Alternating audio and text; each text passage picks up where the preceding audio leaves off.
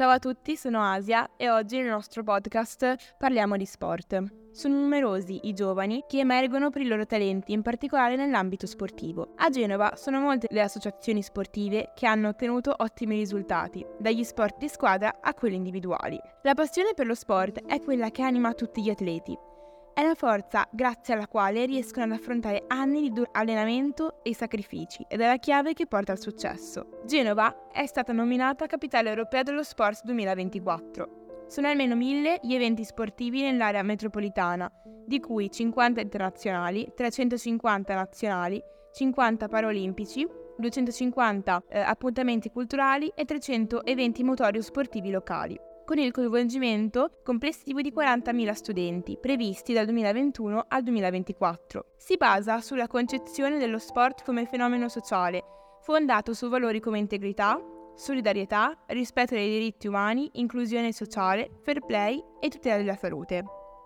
Un'idea dello sport su cui si basa anche il codice etico approvato dall'amministrazione, rivolto all'associazionismo sportivo e mirato al raggiungimento degli obiettivi per lo sviluppo sostenibile fissato dall'Agenda ONU 2030. Ciao a tutti, io sono Emma e oggi sono qui con Giulia. Ciao, sono Giulia Lombella e vengo da Milano, sono una pallanuotista e sono nata nel 2004. Da dove è partita la tua passione? Allora, la mia passione è partita da mio fratello perché sin da piccola ehm, i miei genitori mi portavano in piscina a vedere giocare mio fratello che ha iniziato nelle giovanili del Vigevano e pian piano è andato anche lui a trasferirsi come me da piccolo a Savona da solo e quindi ho conosciuto il mondo della pallanuoto e da lì mi sono appassionata. Adesso dove giochi e quante volte ti alleni a settimana? Eh, adesso gioco a rapallo e mi alleno sette volte, barra otto e più il sabato alla partita. Adesso frequenti l'università, giusto? Sì, faccio l'università Pegas online perché per via degli allenamenti non riesco a frequentare l'università in presenza e quindi devo fare questa. E quando andavi al liceo come conciliavi scuola e sport? Allora, ehm, devo dire che purtroppo per fortuna ho sempre messo mh, davanti lo sport più che la scuola, soprattutto negli ultimi anni, però sono comunque sempre andata bene uscivo sempre prima, quasi sempre prima da scuola per andare a fare il primo allenamento, e, però mi sono sempre organizzata al meglio, ecco. Com'è la vita sociale di un atleta? Allora, è difficile perché mi sono ritrovata davvero tante volte a dover rifiutare magari qualche uscita con uh, gli amici, appunto per via delle partite o degli allenamenti eh, però mh, mm, essendo comunque in una squadra mi diverto lo stesso. Poi il sabato dopo la partita e la domenica c'è sempre un momento di svago, ecco. Qual è stato il momento più emozionante della tua carriera? Allora, sicuramente quando mi sono trasferita il primo anno e a Bogliasco, perché all'inizio giocavo a Bogliasco, e, ehm, e, proprio il primo anno, nel 2018-2019, ho vinto il primo scudetto con l'Under 15. Hai mai avuto qualche momento che ti ha fatto pensare di mollare?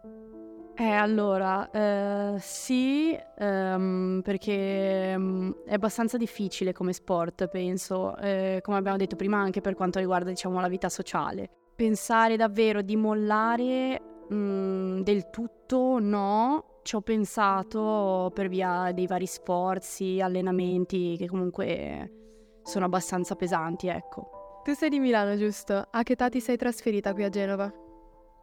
Sì, sì, sono di Milano, eh, più Pavia che Milano, io sono nata a Milano però abito a Pavia e mi sono trasferita a Bogliasco all'età di 15 anni, ecco. E la tua famiglia è venuta con te o è rimasta a Pavia?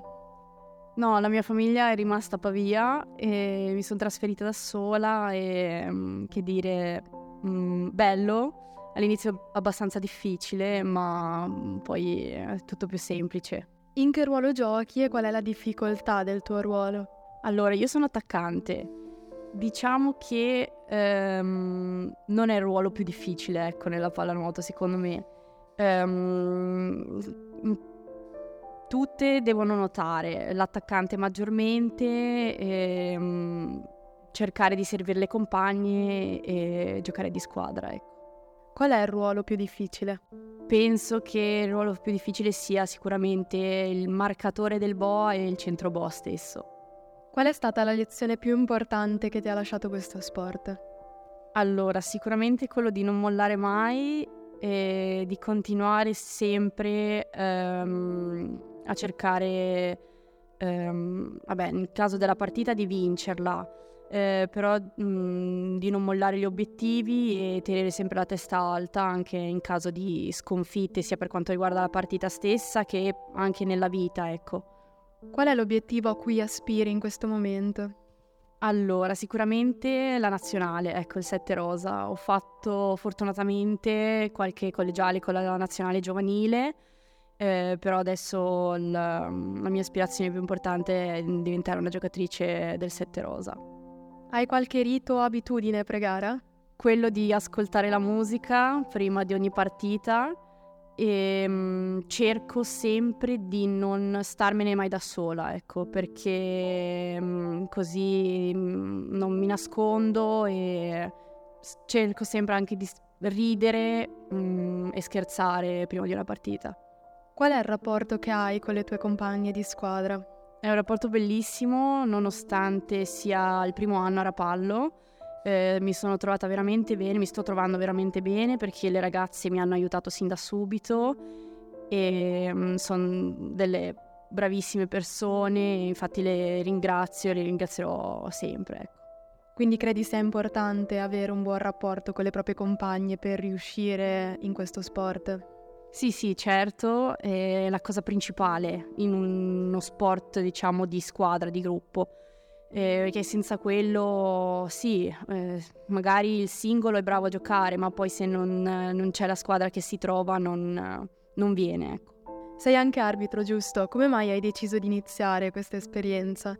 Allora, questa esperienza uh, ho deciso di iniziarla quando nella mia vecchia scuola, quando ho fatto il primo anno a, a Milano di liceo, ehm, facevo scienze applicate con potenziamento sportivo e ehm, mm, inizia- avevamo iniziato un corso con appunto la sezione di abete grasso eh, in cui era venuto proprio il presidente della sezione a parlarci un po' di questo mondo e um, mi è sempre piaciuto il calcio. Eh, però da quando ho visto mm, anche il mondo dell'arbitraggio mi ci sono appassionata e ho detto perché non provare ho fatto l'esame, sono passata e da lì è iniziato. Qual è un consiglio che daresti a chi inizia questo sport?